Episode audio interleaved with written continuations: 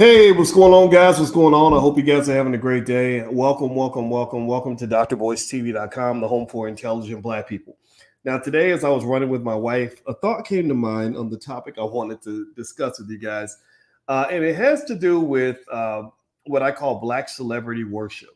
Um, I was thinking about what, what went on this week with Deion Sanders and uh, also with um, Brittney Griner and uh, there's a theme here, and uh, I'm going to lay this theme out for you. Uh, so get comfortable, buckle up your seatbelt. We're going to get started on drboycetv.com right now.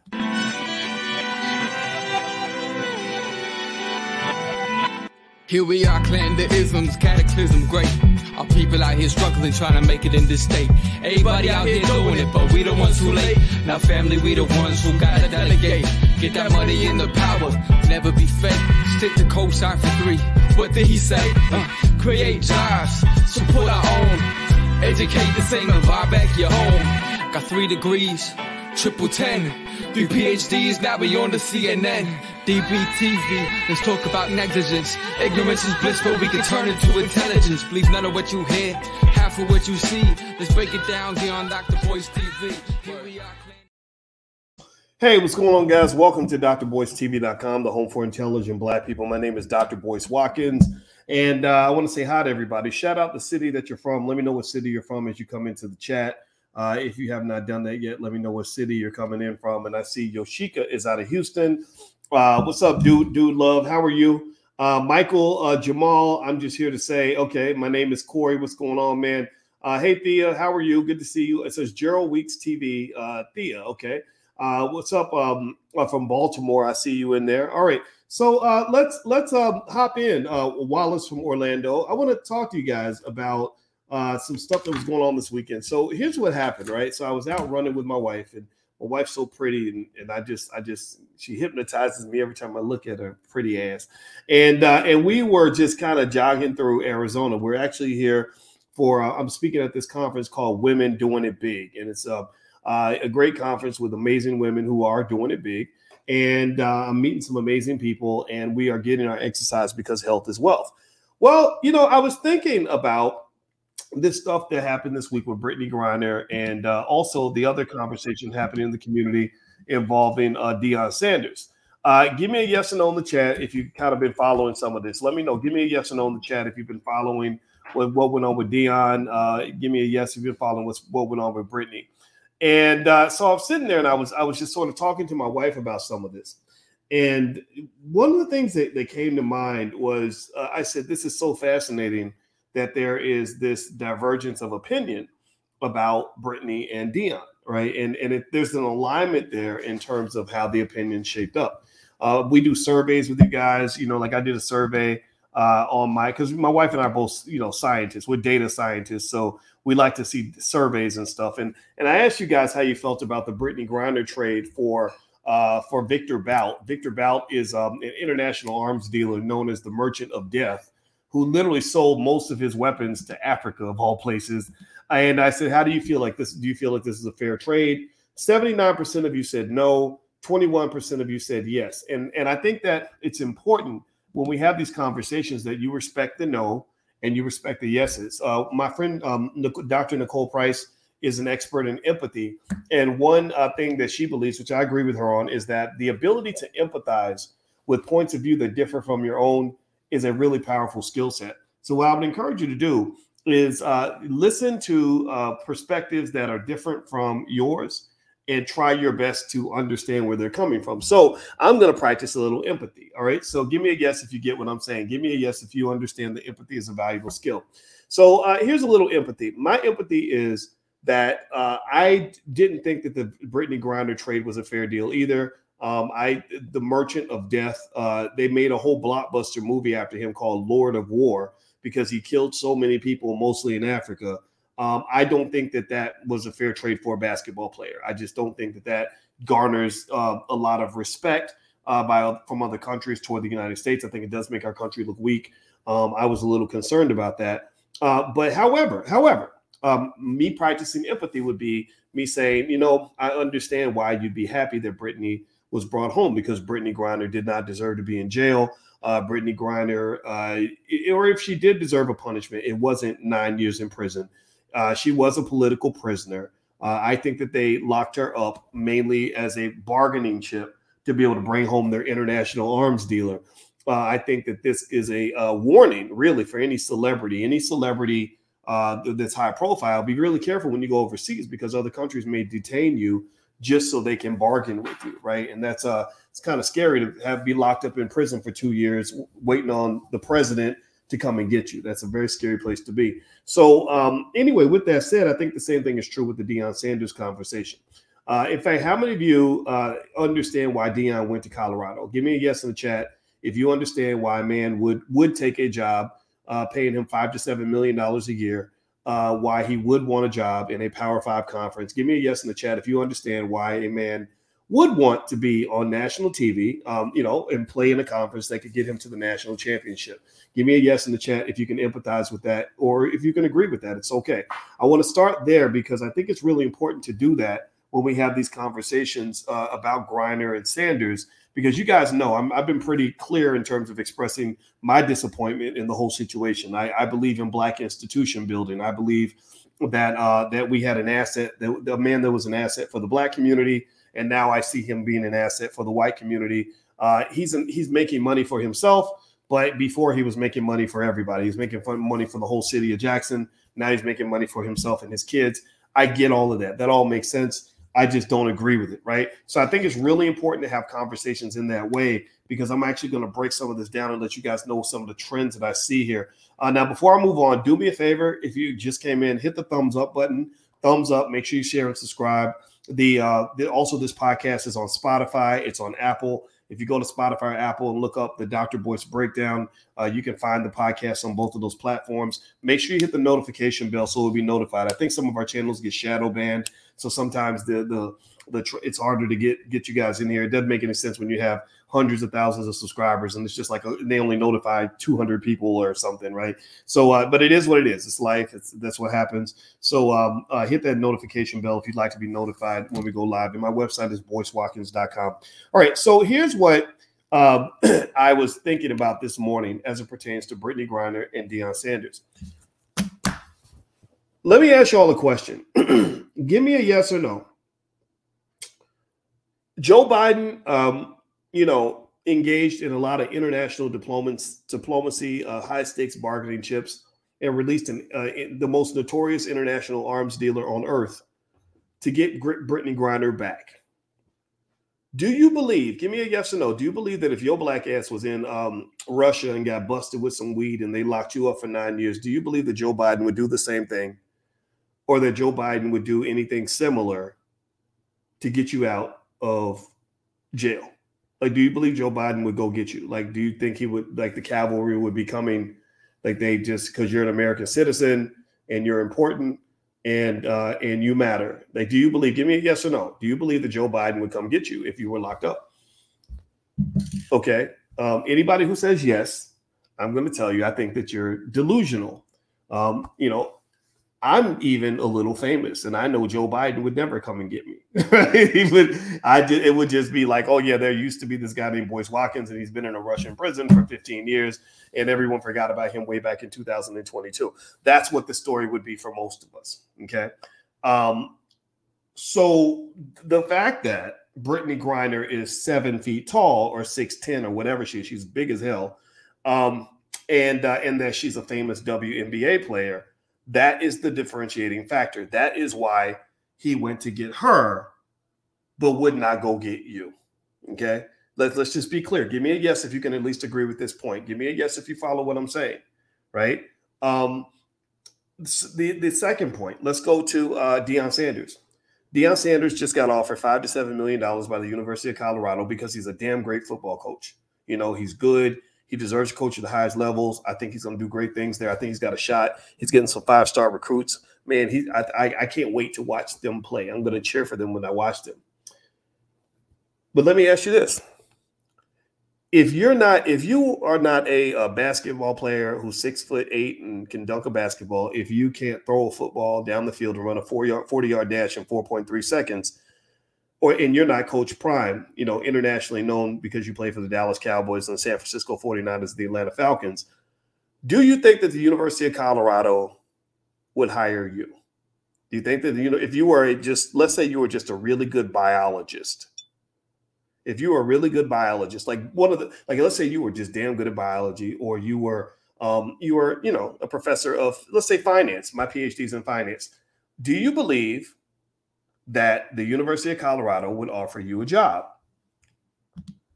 Now, as you as you answer that question, sometimes I like to make my point with very obvious questions. Um, I'm going to do a Google search, University of Colorado finance faculty, and I want you I want you to tell me if you notice any trends. This is these are the professors they hired. Now we know what their athletes look like. A lot of their athletes are going to look like us because universities make billions and billions and billions and billions of dollars from your athletes. You don't get that money. They keep that money. They use that to build up better facilities so they can get more of your athletes. Y'all, y'all do understand how this game is played, right? So um, let me show you what I found when I when I did a Google search for the University of Colorado finance faculty. These are this is my field finance. These are the professors that they hire. So let me see if I can find this window. I'm gonna show y'all this. Hold on, University of finance. Here we go. All right. Know pattern? What do you notice here? What do you notice in this picture? Y'all, y'all see any sh- sh- Shaquitas? Y'all see any prime times in the in the finance department? any Brittney Griners? when they're hiring their professors, when they're looking for their intelligent people, you know, do they hire black people? Now, this is a brother right here, but he's leading. This is he's walking with the the doctoral students. So I don't know if that I don't know what this picture is. I don't know what the context is here, but I know these are the professors. And when I look at the here go business school, let's look at this picture. I, I want to see if I can make it bigger. I can't make it bigger. Gosh dang it. Hold on, I lost the image. Shoot, shoot, shoot. Let me see if I can go back and pull it up again. This is this picture over here is a picture of all their professors, and I don't see a whole lot of melanin in that picture at all, if any melanin at all. Now, now I'm not I'm not sitting here. Now, again, I want to make this clear. I love prime time. I'm I'm a cheer for him, man. I, I think it's great. I mean, I'm happy for him. But here's the deal. Here's what you got to understand about white folks in case you don't know how they how the world operates. I'm not hating on white people. This is not me voice against white people. I'm not trying to take I don't have time to hate anybody. They like you when you can be an asset to what they're doing in terms of making money if you are a, a, basketball player, which you have some of the best basketball players in the world in your community, then you can go to these schools. You can get opportunities there. If you are UCLA, if you throw a football down the field, they'll recruit you in a second. But the black male students at UCLA were protesting because they said there are, if you take away the athletes, there are almost no black males on this campus. And then if you look at the faculty, there's almost no black male professors on that campus. So you've been typecast it's almost like in Hollywood, where when black actors apply for a role, you could be trained at the highest level at Juilliard and been doing Shakespeare your whole life or whatever it is, you, you whatever fancy type of acting, and you're gonna come in there, they're gonna be like, no, we need you to be the crack hole, we need you to be our pimp. And that and that's what they'll do. They have a they have a way of viewing you that comes from how they see you in the media. They see you as a rapper, they see you as a baller. It's not a coincidence that Deion and Brittney are athletes. If that's not a coincidence, athletes are put in a special category. Do you get what I'm saying? Do you understand what I'm talking about? And what occurs is that when athletes and entertainers are put in that special, in that privileged Negro category, the masses of black people get left behind you kind of get left behind. Uh, you know, so so you go apply for a job because you hear Deion Sanders is going to the University of Colorado, and you say, "Well, I'm a really great. I could be on the accounting faculty at the University of Colorado." They're going to look at you and say, "No, Negro, we don't need you to come here to do accounting. We need you on the football field or the basketball court, or we don't need you at all.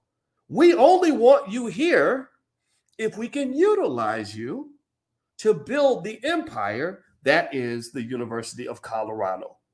Right? So, so, so if you want to understand why I insist on having this conversation, it is not because I have an issue with Deion Sanders as a human being. I do not know this man. It is because I have an issue with America. I have an issue with us. I have an issue with our self esteem. I have an issue with our celebrity worship where we will literally uh, co-sign on anything that a celebrity does because they're famous.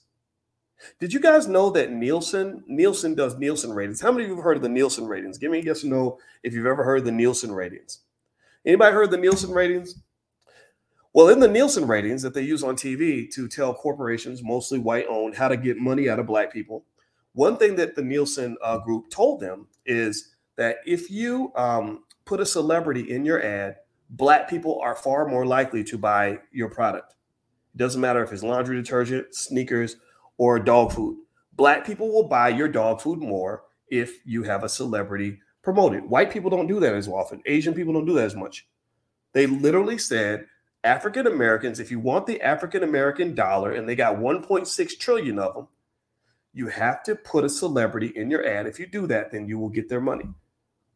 You have this fascination with celebrities where you put them above yourself.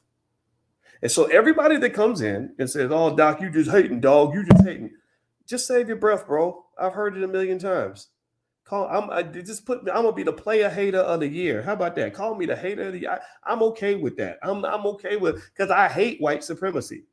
I hate the idea that you believe that their ice is colder, their institutions are better, that being with next to them somehow makes your life better. You and it's not your fault because you were trained on that in school. When you went to school, they spent eh, 12 years brainwashing you to believe that integration was the best thing that ever happened to you.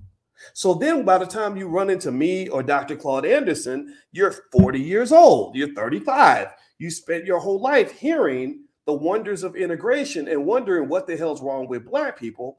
And then suddenly we're trying to flip the narrative. That's a hard U turn to make. Most people can't make it. It's, it's it, it creates lots of stress and frustration in their mind. And I get that. I understand that. So that's why I'm patient. I'm very patient with the Negro naysayer. The Negro naysayer is a person who has a problem for every solution. The Negro naysayer is a person who gives every time you challenge a celebrity. Well, why are you hating? That's a celebrity. He famous. He that means he perfect. Everything he do is right. I like him. No, just because somebody's on TV doesn't make them better than you. The community matters more than the celebrity, and that's something I think is is okay to say, and I think it's something that we should consider. Now, do me a favor, hit the thumbs up button, thumbs up, share, subscribe. Uh, if you go to boycewatkins.com, you can actually learn about something we're doing in the Black Business School. I've had a lot of people ask me, well, why didn't you ever teach at an HBCU? And I have to tell the story a lot just so people will know that that was actually something I wanted to do. I tried very hard.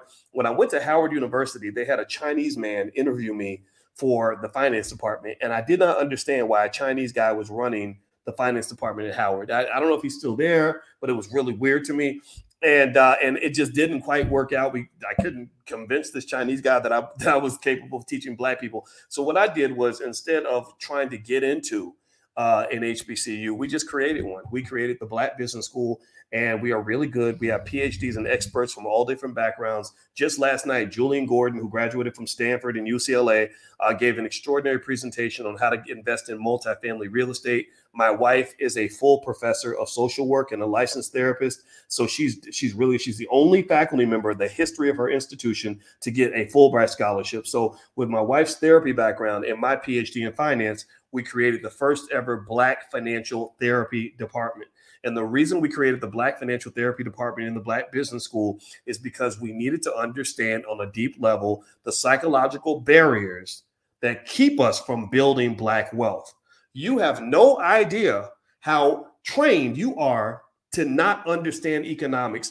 They trained you to be somebody else's asset. They trained you in such a way, like from birth, I'm telling you, they have brainwashed you to believe that you're not supposed to be the beneficiary of your labor and of your skill and of your tangible and intangible resources. They they trained you to believe that. That's why Dr. Claude Anderson wrote a beautiful book called black labor, white wealth, because this is a two way street. This is a two way partnership. So we created the Black Financial Therapy Department to figure out what kind of financial therapy do, do, do, our people need in order for us to understand black wealth. So if you'd like to learn more, just go to boycewatkins.com. So I, I want to lay that out there because I know I get a lot of people to say, well, why aren't you teaching that at HBCU? You, you should be at an HBCU. Man, I, I, I created a black institution. We have 153,000 students around the world. We have trained over 10 million black people how to invest in the stock market. That's a multi-trillion dollar power play. You know, and I never once thought about going to some big white institution because they offered me more money. I mean, I, I didn't want to do that. I wanted to be here with you, but I also had to train myself to accept the idea that being next to black people was more valuable for me as a black man than being next to strangers. Okay, it's no disrespect to white people. No, we don't dislike them. I don't hate you if you're white and you're you're here. You're, we love you. We love everybody. I, I do. I love everybody. But at the end of the day, we got to love ourselves. You know, we got to love ourselves the most. Give me a yes in the chat if you can understand where I'm coming from. I'm not telling you to agree with me. I'm not telling you to tell to say Deion Sanders is a sellout. I'm not telling you to say that Brittney Griner should go back to jail. I'm not asking you to say none of that. Just give me a yes if you can understand why I'm arguing and advocating that you should love yourselves as much as you love these celebrities. These celebrities are not better than you. I'm around them. I know I know famous people. I know a lot of them.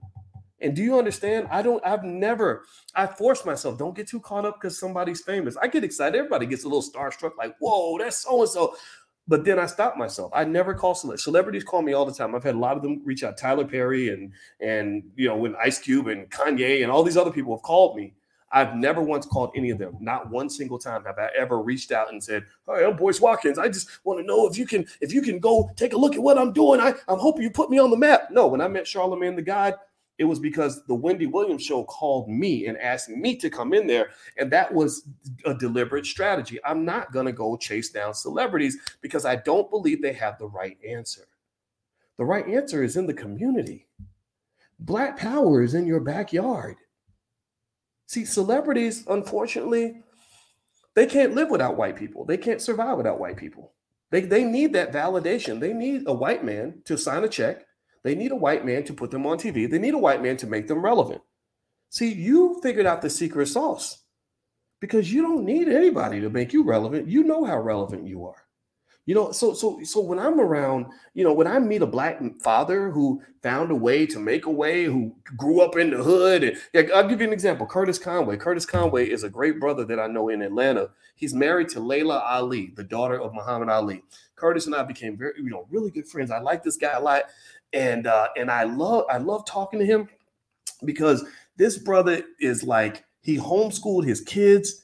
He he he built this amazing family. He's got this powerful legacy. He's built on what his wife and what his father-in-law Muhammad Ali have already sort of created. His father-in-law represented and loved the people over all the glitz and the glam and the shine of the celebrities and all that stuff. And uh, and that's why we became instant friends because I said, here's a black man who knows how to truly build something without believing that he has to go beg and borrow in order for him to even start thinking about the building process. Uh, you know, there are people that can build things, and then there are people who only know how to connect to things that other people have built. And so I feel, and perhaps naively, you know, I was hopeful that maybe with Jackson State and the HBCUs, I thought something was being built down there. I really did. I'm not. I'm not gonna lie. I really thought that yeah, Curtis Conway, yep, he's a former NFL athlete. Yep, he played in the NFL. And the crazy thing about Curtis that I love is that that's not that's only a tiny fraction of who he is as a human being.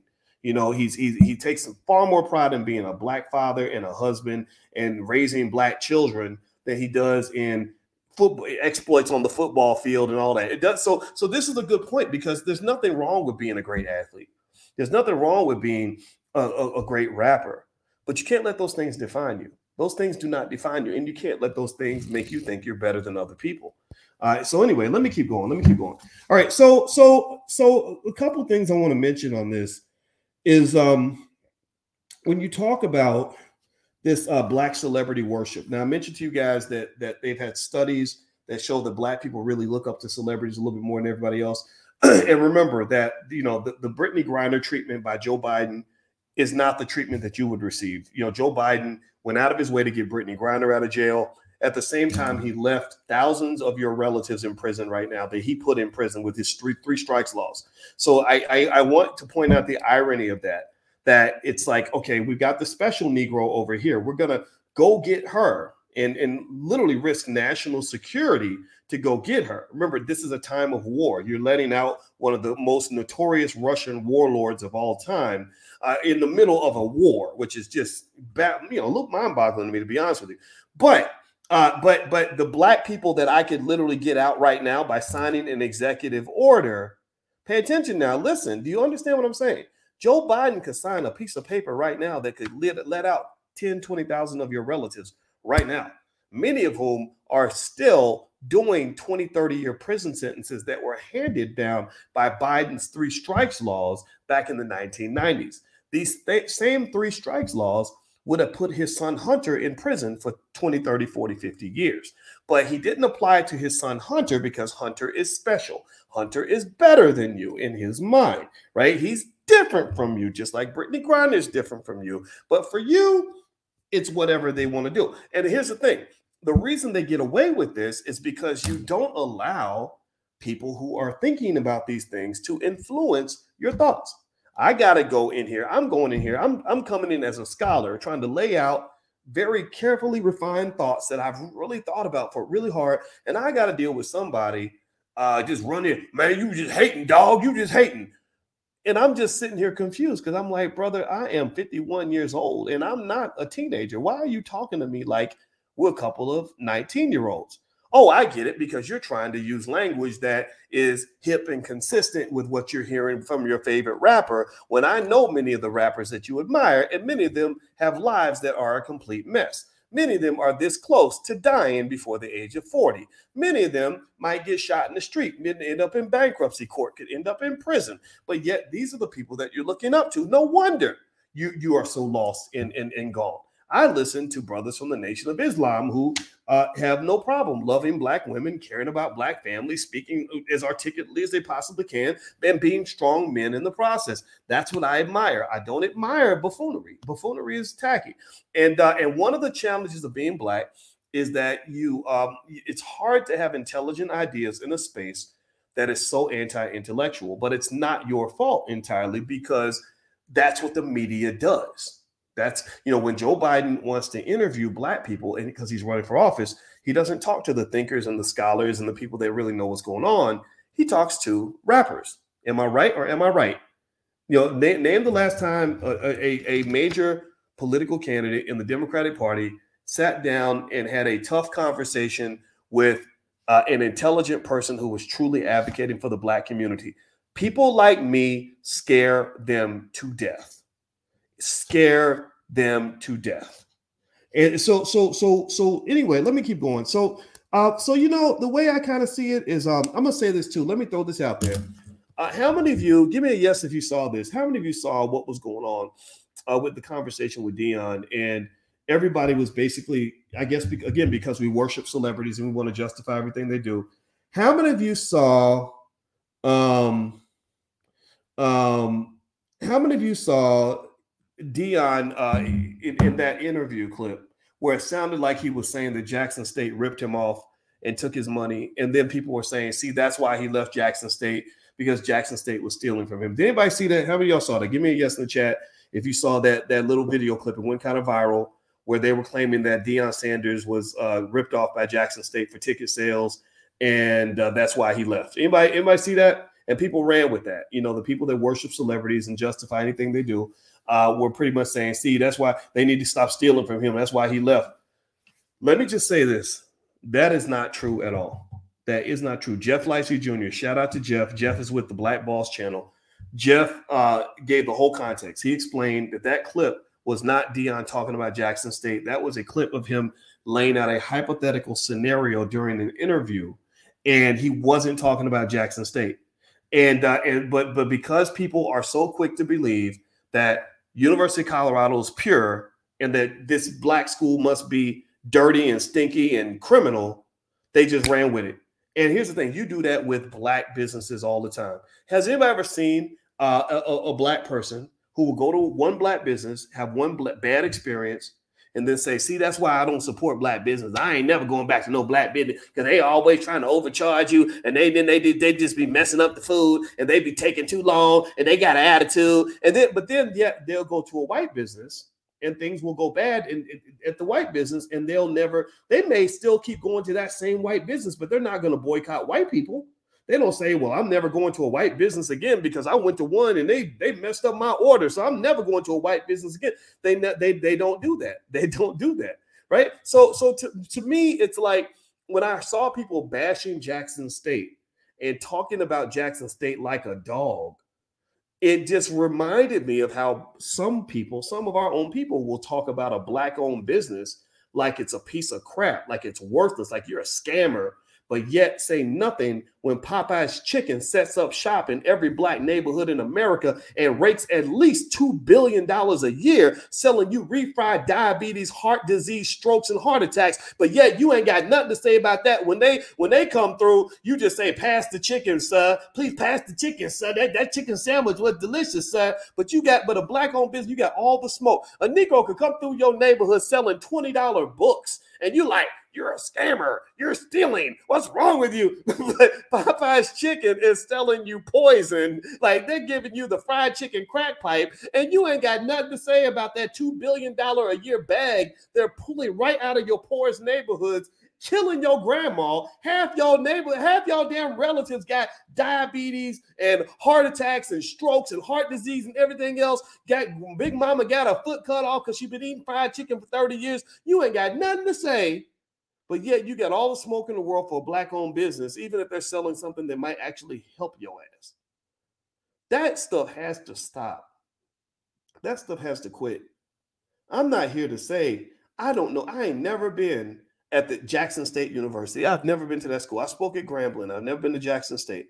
I'd like to visit one day. I've been to Jackson, Mississippi. A lot of good people there. Um, and I don't know if Jackson State is perfect. They're probably not. I've taught at many universities, many universities, most of them white universities. I've taught it, you know, the first black university I taught at was the Black Business School. I didn't find one that would hire my radical ass, so I had to go create something of my own, and I'm very proud of that. But I taught at the University of Kentucky, Indiana University, Syracuse University, and the Ohio State University, and I've also taught in China and Europe and other parts of the world. And let me tell you, ain't none of these institutions perfect.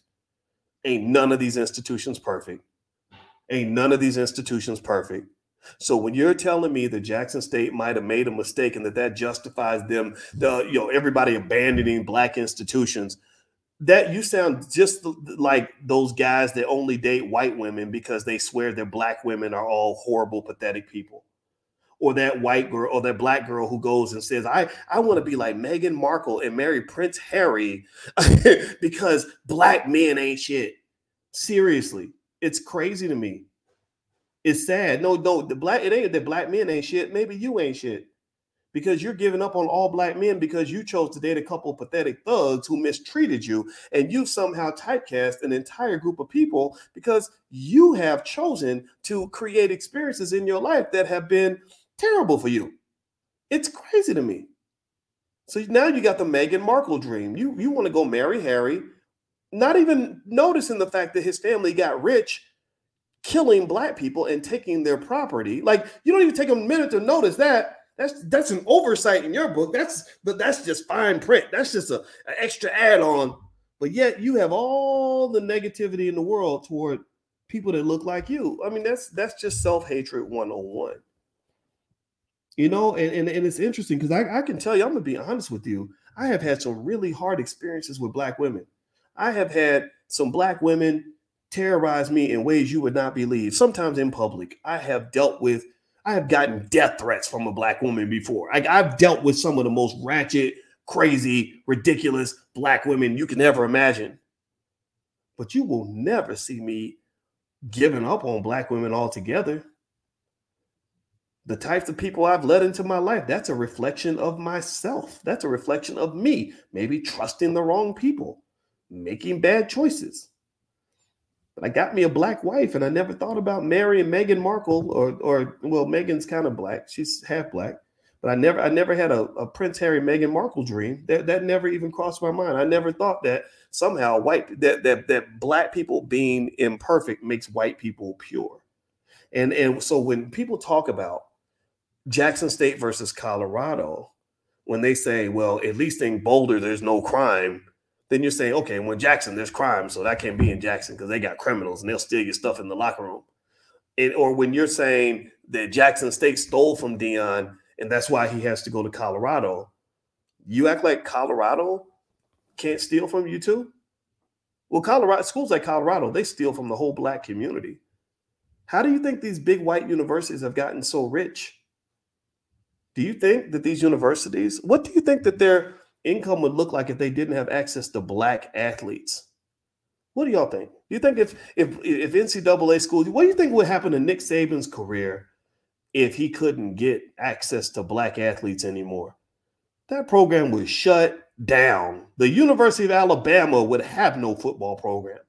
That 20, 30, 40, 50, 80 million a year that they're making ceases to exist because damn near every great athlete Nick Saban has had for as long as I can remember has been a black man. So they are literally picking their best flowers out of your community. And what I'm asking you to consider, I'm not asking you to agree. I'm asking you to consider this. I'm not asking you to agree, is I need you to connect the dots. And I need you to ask yourself, how can institutions grow in a community where nobody is investing in those institutions.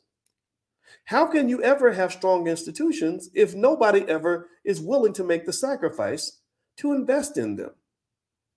That's like asking, how can a baby grow to be six feet tall when nobody feeds the baby? Everybody wants to go to the club and they leave the baby at home by itself. The baby's not going to live. Somebody's got to make the sacrifice. There's going to be somebody who's going to be the stupid person who misses the chance to go out into the club who's to say, you know what, somebody need to be here with this baby. Let me stay here with this baby. So, so when it comes to building black institutions, the question becomes, who's to stay home with the baby? And the reason I rock with you, the reason I rock with the community and the people that understand where we're coming from, is because you're the ones who chose to stay home with the baby. You know, I see a lot of you running black owned businesses that ain't making no money, where you could easily go back to corporate America and quadruple your income tomorrow. I see many black people who are building things that, that are extraordinary, who could easily go to other places and get a nice, fancy, shiny job. You know, and, and and so what I like about that, what I like about that movement, which I think should be acknowledged, Celebrities are never going to agree. Celebrities are celebrities are almost always going to side with the celebrity. That's why the narrative you'll hear from a platform like this is going to be different from what you're going to hear in mainstream media. In mainstream media, celebrities will almost always go with the celebrity almost every single time. So you you will be hard pressed to find any black person on TV who will challenge the fundamental assumption that Deion Sanders should go to go to Colorado because Deion's going to make more money. That's because their formula is very basic. Uh, white people have the best institutions, they have the best of everything, the best equipment, the best, the, all the other stuff, and they have the most money. So you go to the place where the facilities are nicer and the money's there because that's quick and that's easy, that's fast money. But unfortunately, these individuals don't have much of a legacy because they're not investors.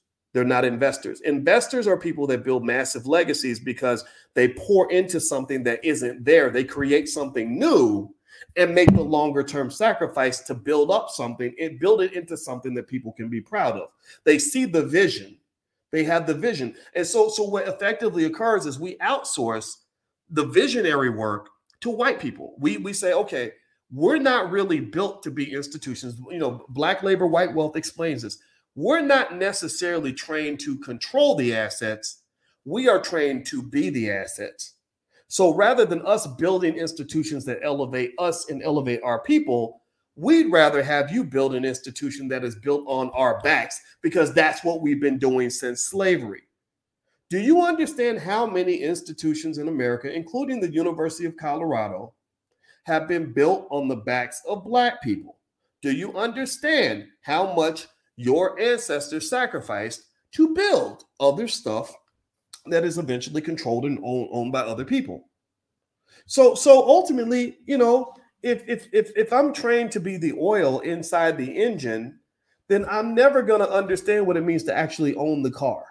I'm not even thinking on that level. That requires a different frequency of, of processing and a different level of, of skill and commitment and everything else that isn't necessarily there. You're not getting that as a kid. You're not hearing that as a kid. Most of you, give me a yes or no. Yes or no.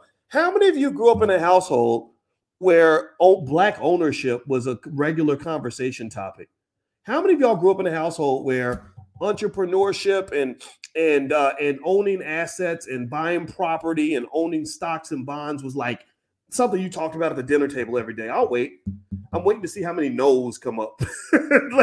you never, like, seriously, how, how many you give me a yes or no? Did you grow up in a house where your parents each day, eh, twice a week, would talk to you about acquiring assets and property and investing in a, in, a, in your small business to make it big and managing people and managing teams and delegation and the use of technology to scale up your, your enterprise and everything. Did anybody grow up in a household like that? Anybody grow up where the thinking was aligned on, on that level? Okay, so let me ask you another question. Give me a yes or no to this. How many of you grew up in a household where um, everybody went to work every day for working for somebody else? Um, how many of you grew up in a household where you your biggest dream was to go to school so you can make good grades, maybe, and, and or get a skill or a trade and get a good job? How many of you grew up in a household where uh, maybe nobody knew how to start a business, but everybody knew how to fill out a job application? How many of you grew up in a household where when somebody got a new job, it was like very exciting? It was like somebody getting out of jail or something. Like you were excited, happy for them, right? You maybe threw a party. How many of you grew up in a household where, uh, you know, where black people sit around and we would complain about our boss and how mean our boss is to us, as if we have no other choice. We have no other choice. So, so what what happens is that when you come in and you're talking about actually creating something, when you're the one that says, hey, you know, we really don't have to put up with this shit. We can actually build our own. Man, you sound like an alien. You sound like you're coming from another planet because you're talking to people who have been trained to have a self perception that limits them to the space of simply being somebody else's employee. So some of the people are going to get it. Some people are going to say, yeah, that's right. Woohoo, let's go do it. And they're going to run with you and they're going to rock with you and they're going to support you and they're going to learn with you, right? And then you got some people who are just going to get mad at you, right? Like, because it, it's it's so far out of their range of of possibility to even imagine themselves being the boss, or imagine another black person being the boss, right? That's why a lot of times we might mistreat a black business owner, treat him far worse than we treat a white business owner. It's like, okay, you're where you're supposed to be. It's the same way. So the same way you've got them, they've got you typecast, you've got them typecast. You see them as the owners, the bosses, the people running the institutions. There's nothing shocking when you see a white man that's, you know, that's that owns a, massive building in, in, in, the middle of Chicago or or is running a big university like the University of Colorado or whatever, right? That's common, right? Uh, well, in their mind, they're like, okay, it's it's it's common for me to see uh, black people working for white people. It's common for me to see a black man as an athlete, a rapper, or a thug. It's it's common for me to see a black woman as you know serving me in some way. But but to see a black person as my boss or to see a black person actually running and controlling an institution that's odd. That's like seeing that's like watching a horse drive a mercedes. You're like horses don't drive. You're supposed to ride a horse. How the hell did they get that horse in the front seat of that mercedes that ain't supposed to happen. So, so you've got to learn how. So, a lot of this stuff, and this is something that we've been exploring pretty heavily in our Black Financial Therapy department in the Black Business School. Uh, you know, again, my wife is a real therapist. I know that some people have a hard time imagining Black people with PhDs, but my wife is not just a professor; she's a full professor. Anybody in academia knows that. Look that up. A full professor, most professors never become full professors. That means you get tenure and then they give you another promotion after you get tenure because you are literally that that much of an important part of the institution. That's how much of a badass she is. So when I sit and I talk to my beautiful, intelligent black wife uh, about black people and wealth and, and, and things like that, we go deep into areas like self-esteem, self-perception, what you believe about yourself. Who told you that? Who told you that you're supposed to be somebody's servant? And at, at the end of the day, what you're going to find is that um, that we've got to change how we talk to our kids. We've got to change how we talk to our kids. We've got to instill that power of God in them to help them understand you have the ability to manifest whatever you would like to see. There's nobody that you need in order for you to survive and be successful. Yet supporting your people is the most important thing uh, that you can do in this world, and you don't have to put up with anybody's shit. You know, and, and I and I would just say at the end of the day, what I what what ends up frustrating me is not so much that you know, like if you talk about Deion, you know, I don't think Deion doesn't have the right to take a job that he wants to have. He should do that. He should do whatever works for him. I just I just kind of wish our celebrities had a better perception of what they're capable of accomplishing. And I wish they had a different set of values in terms of how they measure their own success. And if they if you change that, if you simply change self-perception and value systems, meaning who you think you are and what matters to you, then what you're doing is you're shifting the currency away from a white supremacist construct. The white supremacist construct says uh, all I want is fame and money. If I'm on TV and I'm getting paid, then I'm successful. And I and, and my thinking is like, no, you're not. You know, any a buffoon could be put on TV. Kim Kardashian is one of the most famous, most wealthy people on the planet. She got there through a sex tape. She's not a bad person, but she's not the best among us. She's not the greatest among us. The only thing that makes her great is that she figured out how to become rich and famous with no talent whatsoever. Kanye, nice guy, but Kanye was a damn fool to marry a woman like that because there's nothing about her on any level that makes her into an extraordinary human being. Fake booties and a hundred million dollars in the bank does not make you special. It just means that you live in a weird world where we celebrate things that are strange. That's what we do. Right. So, so, so what, what I would say is, you know, when you're really talking about this, I think that celebrities, any celebrity that's listening that wants to do the right thing, I would encourage you to really question your value system. You know, I need you to question also what your what your potential is. You know, if if if this guy's sitting on a billion dollars and this guy's sitting on a hundred million and this guy's sitting on hundreds of millions of dollars and and you've got all these connections to all these people and all this stuff out there that you can do, why not take that shot?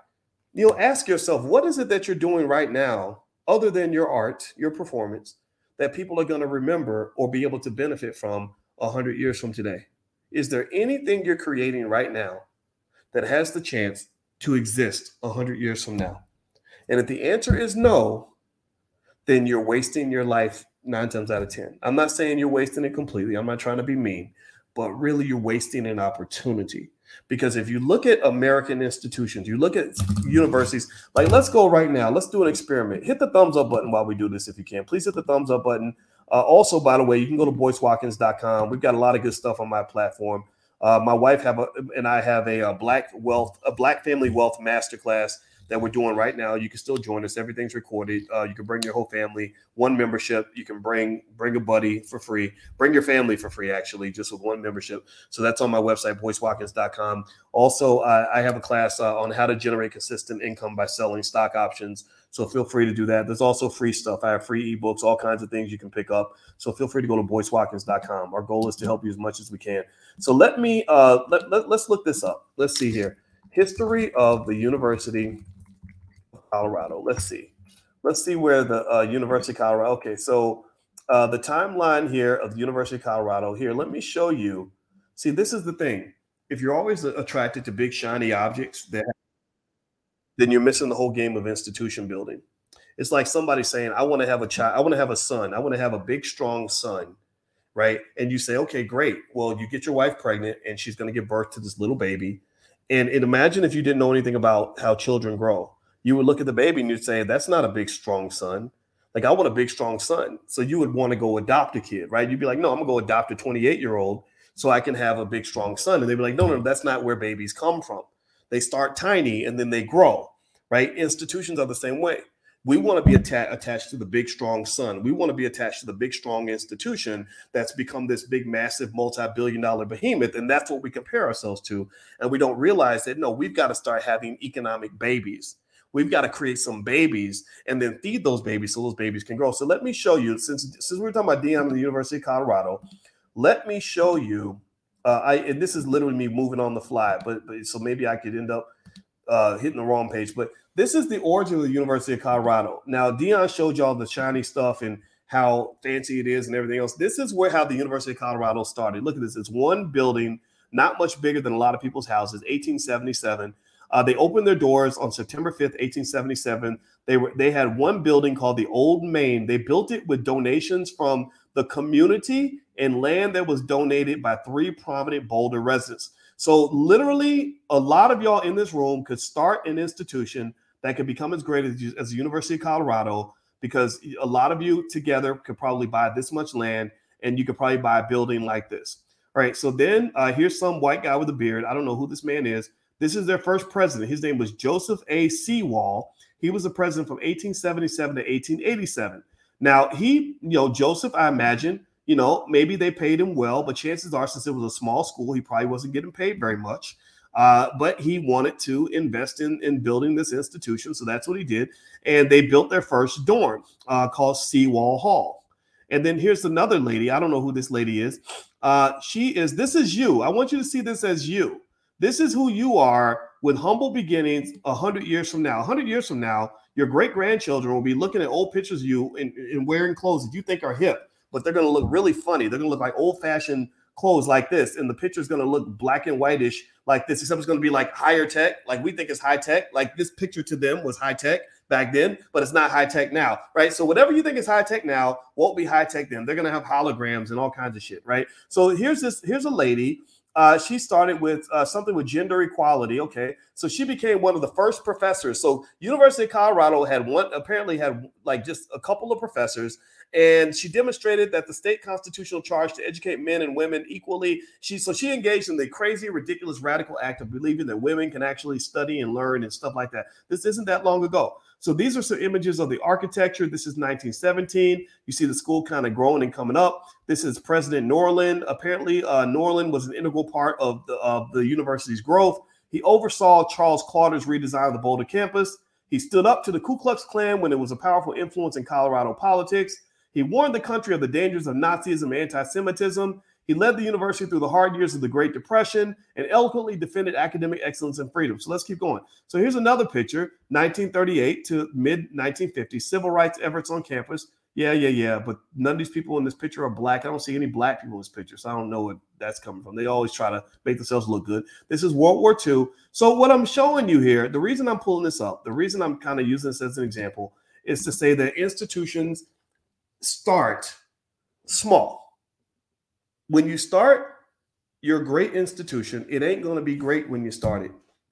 It's going to be raggedy as shit in some areas. Jackson State isn't a fraction of what it's going to be 50, 100 years from now if people invest in that institution. But if no one feeds the baby, then the baby will die. HBCUs are teetering. They're teetering and they're they're being forced to make hard choices two things have to happen, really, I think, for you to grow into a powerful institution. Number one, you've got to be constantly fed. Number two, you must constantly evolve. I worry about our HBCUs because I worry about whether I worry about their capacity to evolve. Um, I also worry about HBCUs because I'm fully convinced that Black people really just don't care that much. I think that, you know, when you have a whole community full of people that just celebrate job seeking behavior and that's it. Like that's all you can do. That's a problem. It does not mean that job seeking is a problem. It's just like basketball. If all you know how to do is dribble with your left hand and shoot a jump shot from the top of the key, then you will never ever win a basketball game. If you've only got one move, you can't win because eventually other teams will figure out how to stop that one move and then you won't be able to score points anymore. So for black people, your problem is not that you have job seekers. That's okay. Every community has job seekers. Your problem is that you only got one damn move. Your one move is, son, when you want to get money, fill out a job application. Give it to the white man. The white man feed you. Well, then you then why don't you start calling him daddy or start calling him your God? You go to church, you're like, Lord Jesus, please um get help me get a good job, help me make more money, blah blah blah. So then a white guy comes along and gives you the better job with more money. So he's effectively been able to invoke the, his, the power of God to manifest something. He overheard you praying in church, so he said, "Boy, I'm, I'm here to answer your prayers, boy." And he gets you that job and get you that money. You're like, "Thank you, sir. Thank you." That is a form of white supremacy. That is white supremacy. That's what that is. And so, so one of the things you also have to understand is you got to get away from worshiping money. Money is very important. You need money to do things. But if you only focus on money, then you're always going to be behind the white man. Like you can't like it's like if I'm competing with um let's say I'm competing with uh LeBron James and LeBron says, uh, let's have a competition, Doc. I want to see who's the better man. And I say, okay, let's play basketball. Whoever wins, we're gonna play to 12. Whoever whoever scores 12 points first wins. Well, that's stupid. That's dumb. That's dumb of me. I should never come try to compete with LeBron in basketball because he's going to kill me. He's far better than me. He's taller, stronger, more more skilled. That's his game. If I want to compete with LeBron, what I do is I I don't just try to win the game. I change the game. I shift the game. I say, no, I want to play basketball. My knee hurts. Um, why don't we have a mathematics competition and then do math problems and see who can do the math problems the fastest? So whoever does the best math problem is going to win the game. Right now, that now he'd be stupid to let me take decide the game. But if he was silly enough to do that and be like, okay, I can I can out you. Well, guess what? I'm gonna be the man now. I get to be. We we go into from LeBron supremacy to boy supremacy because now I got you playing on my court. You understand? So when you're talking about power in America, you cannot always go play on the white man's court. And when all you're doing is worshiping money, or you're worshiping the quality of a black person by how often they get on TV, well, who controls the money? White man does. Who controls the TVs, the, the, the, the television networks? White man does. So if, if I'm praising black people, if I'm if I if every black person that's on TV and has money is put at the front of the line as seen as the most successful black person person in the world, then what's going to happen is you're basically inadvertently giving white people the ability to decide who your heroes are going to be. I heard somebody one time say that um that it wasn't Jackie Reed, it was uh I forgot her name. Um this this one lady. They said she made black history by being the first black woman to be on Good Morning America, right?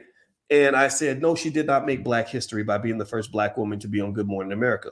She made white history by being the first Black person on Good Morning America. She did not make Black history because I know how it works at Good Morning America. Good Morning America uh, has a group of executives, mostly non-black people, who decide who's going to be on that stage. And uh, and I'll be damned if you're going to convince me that white people have the right or the ability to decide what constitutes Black history and what doesn't. If you're letting other people tell you what Black history is, and then you're letting them write the books that teach you Black history, and they got the teachers that are communicating what's in those books, then why, do, why are you surprised when all the history books put them on top and you on the bottom? Well, you've given them the ability to shape your history You've given them, them the ability to write your history. You've given them the, the ability to teach your history. You don't do that. You should define the rules. You should be writing the books. You should be doing the teaching. Get people to play on your court. Stop trying to play, stop trying to win the game and, and look at the structure of the game. Figure out what game you're going to play, what court you're going to play the game on. So, if you want to know how I think about all this stuff, I don't dislike white folks. I promise you, I don't.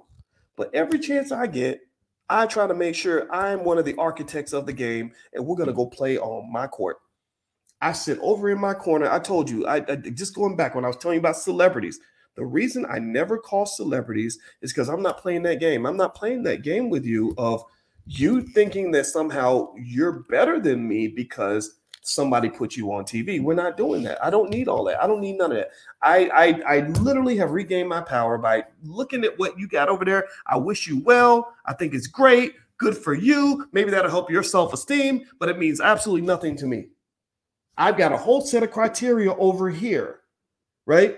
In terms of what you're doing as a husband and a father, what you're doing to contribute to your community, what you're doing in terms of developing yourself and your children, and your family intellectually, what you're trying to do in terms of building a legacy that's going to benefit Black people. I got a whole set of criteria over here, such that if you want my assessment of whether or not I honor and admire and respect what you're doing, you got to go over here and, and, and go through these criteria. This is my checklist over here. So so you can go to Hollywood and they're going to love what you're doing. I think it's great. I've come to the independent conclusion that what you're doing over there, unfortunately, is not as effective as you might think. You got a big gun, but it's not your gun and you're aiming at the wrong target. But you got a big gun. But again, it's not your gun, it's aiming at the wrong target. You're driving a fancy car, but it's not your car and you're driving it to the wrong city. So a lot of black folks in Hollywood on TV, famous celebrities, athletes, all that, they got a lot of power. A lot of power. But it's not their power. somebody could pull that power out in a second. Like this lamp right here, this lamp has a light attached to it. But does this mean that the lamp is a powerful lamp? Does this mean that this lamp is the source of the light? No, this lamp, if I plug this shit out of the wall, this lamp goes dark. This lamp no longer is lit anymore if some if somebody who controls the power source decides they don't want to supply power to this lamp anymore. So a lot of your celebrities are lamps and you think that they're the electric company. They convince you that they're the power source when really they're not the power source. They're simply the conductors of power that is controlled by somebody else. So ultimately, I don't want to be the lamp. I want to be the electric company. I think that we have the ability to be our own power source, but you got to understand what power looks like, and you got to understand where power comes from, and you got to understand how to control and manage power. If you learn those rules, then what you will find is that you will surprise your friends. You're going to disappoint your friends. Um, I disappoint my friends who complain about racism. They think that because I'm so pro black and I say what I'm going to say, or I say what I say, that somehow I'm to vibe with them when they're sitting around complaining about how mean white people are and the terrible things they do to them. And I and I don't I don't make fun of it at all. I promise you I don't because I used to be in that same category. But it doesn't bother me because I'm like, yeah, Kanye, of course, of course Adidas is fucking you right now because that that's why I never do business with companies like Adidas. That was my reaction. Like when I was talking to Kanye on the phone, I listened to him. I like him. He's smart. He's got potential. He's just he's just not really using it. And we sat there for a long time, and I was just listening. And he's talking about yay, oh, he's talking about Adidas, and and then I think some stuff with Kim, you know, was going on and whatever. And and I'm like, yeah, I understand. I, that's why I, I, would never marry a Kardashian. I I married my wife is Donda. My wife is like Donda. I the Kardashian type women. I don't even look up to women like that. What in the world would make a man want to marry a woman like that who got famous from a sex tape and has a big fake booty and makes a bunch of money by taking selfies on the internet all day? I like women who are smart. I like women who have substance. I like women who are melanated. You know, my wife is from the hood in Gary, Indiana. Gary, Indiana, Gary, Indiana is as black as you get as far as cities go. I wanted to marry a Gary woman. I didn't want, you know, her booty's natural. It, it's a nice booty. It's very, it's, but I don't, I don't need. Oh, I don't. There's nothing about being married to a Kardashian that would even make sense to a person that has any sense. Like I, I that's how I, I like. Like literally, my reaction was like, "What is appealing about all this? What's appealing about these gay fashion shows in Paris? What's appealing about any of this?" This to me, it looks to me like this has caused you nothing but stress and headaches right now. I get it. You know, you're you're you're you're on the radio and TV, and you know, you get to meet really important, famous people around the world, and you have a lot of money. But this is a world that I have avoided my whole entire life. You know, I you know, and I, I really encourage you that the, to understand that when you talk about white supremacy, here's where I'm gonna end it at. And I'm not trying. I'm not really trying to diss anybody. I, and I, if I make you mad, if you like, if you disagree with me, just understand that's okay. I, I respect you. I really do. Um, but here's the thing the thing you got to understand about white supremacy is that white supremacy is a system, and systems only work within certain a certain context. You know, like if there's a water supply system that's giving poisonous water, the only way the water can poison you is if you drink the water out of the poisonous system. But the water does not affect you if you get out of town. If you leave the system, then the system has no power over you. It's like when I hear about um, Indonesia and they have a system where you can go to jail for having, you know, sex without being married and just all kinds of really interesting laws they have over there. Um, I'm married, but if I was single, and I didn't want to be affected by their system, then guess where I'm not going to go on vacation? I'm not going to go. Or Brittney Griner got locked up for hashish oil or something. Uh, I don't even know what that is exactly. I, I don't know. I don't really smoke and all that. Um, and because the Russian system says that if you get caught with drugs, you should be in jail for nine years. I don't agree with that. I think that's a crazy, terrible system. So I probably wouldn't be traveling to Russia during a time of war if I was a high profile individual that they might detain to use me as a political bargaining chip. So, what I'm trying to encourage you to do is don't be scared to think and don't be scared to think outside the box. And I'm also encouraging you to question every single thing that you think you know. Question every single assumption that you were led to grow that you grew up with because um, when you do that you start to notice things that allow you to really see the world i think in a better way. So um and, and i say this from a point of happiness. I say this from a point of content. Like, you know i don't i'm not saying white people aren't out there or whatever but they don't they don't bother me. I don't bother them. I don't i don't have any hatred toward them because i don't really they, they don't have much power in my life to be honest with you other than maybe youtube or something because i'm on youtube and whatever. But but ultimately i think that that's the best way to deal with white supremacy is not to go into the system and fight the system because then you're you know it's kind of a weird thing. Like you can't you can't fight in a space that was created by the person you're fighting. You're not going to win. Like if you come into my family and you try to fight me and you're in my house eating my food with my family and you try to get power inside my house, you're never going to win that game. You will never have more power in the house I built than me. That's not going to happen. I'm going to keep changing the rules until I finally win. So ultimately, getting out of the system and building our own institutions is what we must absolutely do if we ever want to be free. I don't fall for the whole idea of black fa- black faces in high places and how great it is to have a black a black person in a high position at a big white institution. I think you're just surrounded. I think you've just made your life terrible, and I don't think you're ever going to have that ability to really reshape how they do things in a way that benefits the masses of black people. You're always going to have your tokens. You're always going to have your individuals that'll do well. You know, every university has a couple of black people they put on the brochures. I used to be one of them when I was at University of Kentucky. They put me on the cover of the grad school brochure when I was uh, getting my uh, master's in math. Uh, there, so tokens will always have a space but they have no room for the masses. They have no desire to accommodate the masses. So what happens is your tokens do well and your masses get left behind. And that's been the narrative of black people for a very long time. And I really think you have to think ahead in order to change that narrative. You must train your children to be institution builders. They must be trained at an early age to know how to create their own organizations. They must be trained at an early age to create their own corporations. They must be trained at an early age to to understand that there's nothing out here they can't do for themselves. They've got to be trained to build and to build with people that they love. The best way for me to show you that I love you is not for me to go get wealth, it's for me to share the wealth. The best way for me to show that I love you is not for me to just elevate, but for me to elevate everybody and to elevate you with me as much as I can, as long as you want to go with me right? The best way for me to show love for you is not just to tell you where the white man has food stored, but to actually really show you how to how to cook your own food, how to fish for your own uh, your own your own dinner that day, like to really put you in a position where you're truly empowered on, on an independent level. Like, you know, I, I think, for example, Sunday dinner when we go to grandma's house and we're all sitting around watching football and talking about whatever. Why not have an economic meeting? Why not talk about ways that we can help each other make money? And, you know, the same. So the same way I fed you uh, in terms of food, I can also feed you in terms of, of opportunity and money and success and and all these other things, you know. And, and I think that that is a beautiful thing because that really allows you to live forever. I, I think about that a lot. I lived through I lived through a lot of you actually. You know, I didn't get to have I had one biological child. I have three kids. I get to be their bonus dad, and I adopted a couple kids along the way. But uh, I never really had more kids of my own, and I probably should have maybe took time for that, but I didn't.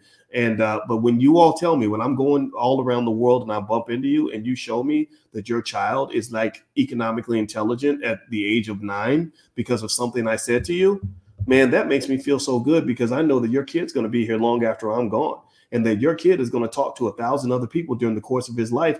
and that is my opportunity. That's my way of truly having the impact that I want to have. That's me really getting a great ROI on the hard work it took for me to get my PhD. There would be no ROI if I kept all this knowledge inside my brain and only shared it with a couple people and only benefited myself because I'm going to die one day. We're all going to die one day.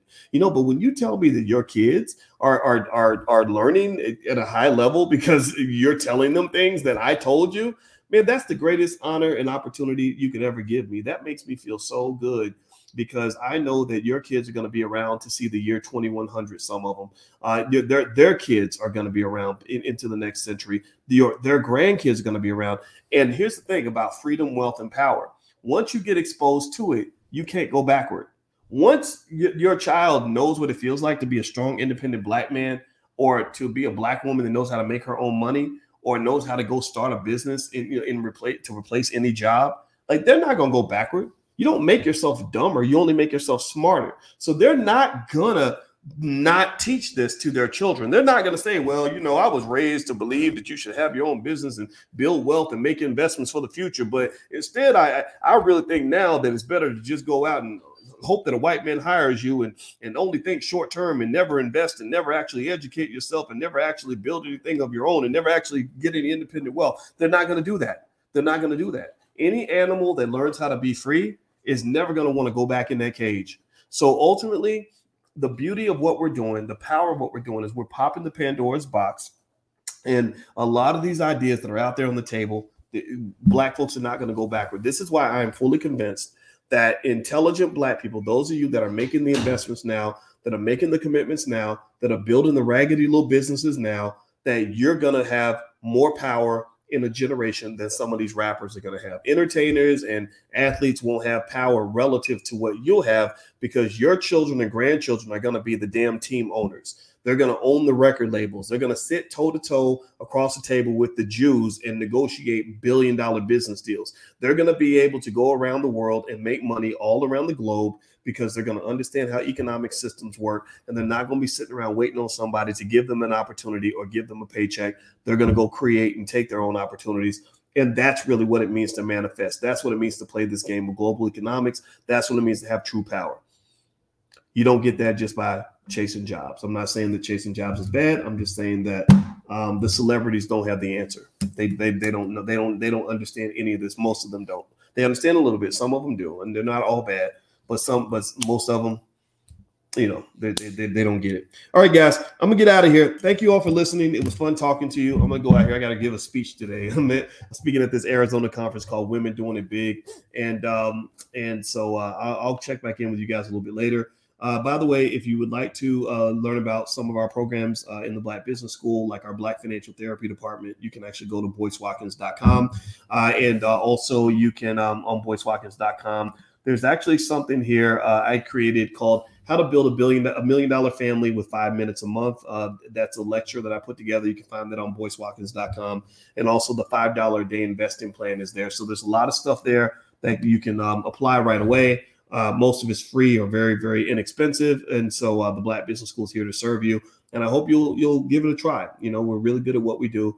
And uh, we believe that the education model, my wife and I were both college professors, but we believe that given that many HBCUs won't survive to the end of the decade, uh, a better model is not for them to continuously wait for money from the government or wait for corporate donations that will never arrive or hope that their uh, alumni donor base can actually grow, which for some reason it's not. I have theories on that. I've talked to you guys about that, but I think it's better for them to reduce their overhead and find more efficient me- methods of operation. So with the Black Business School, that's what we designed. We started off virtually, and uh, we do we do physical events, but we we understood uh, from a long time ago that you can get a really good education without spending billions of dollars, you know, on buildings and all this other stuff. So that's kind of what we do, and we're really good at it. We're very proud of it. And uh, our focus, our number one focus, our only thought every single day is Black wealth, Black families, and Black communities and Black power. That's it. We're not really interested in trying to serve others. Uh, we're here to serve you. So take care, guys. Have a good day. Thank you for listening. God bless you. And um, I'll see you guys. So hit the thumbs up button on your way out if you can. And also hit the subscribe button and the notification bell. Talk to you later. Peace.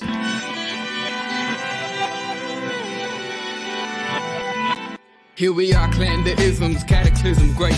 Our people out here struggling, trying to make it in this state. Everybody out here doing it, but we the ones who late. Now, family, we the ones who gotta delegate. Get that money in the power, never be fake. Stick to co-sign for three. What did he say? Uh, create jobs, support our own. Educate the same and buy back your home. Got three degrees, triple ten. Three PhDs, now we on the CNN.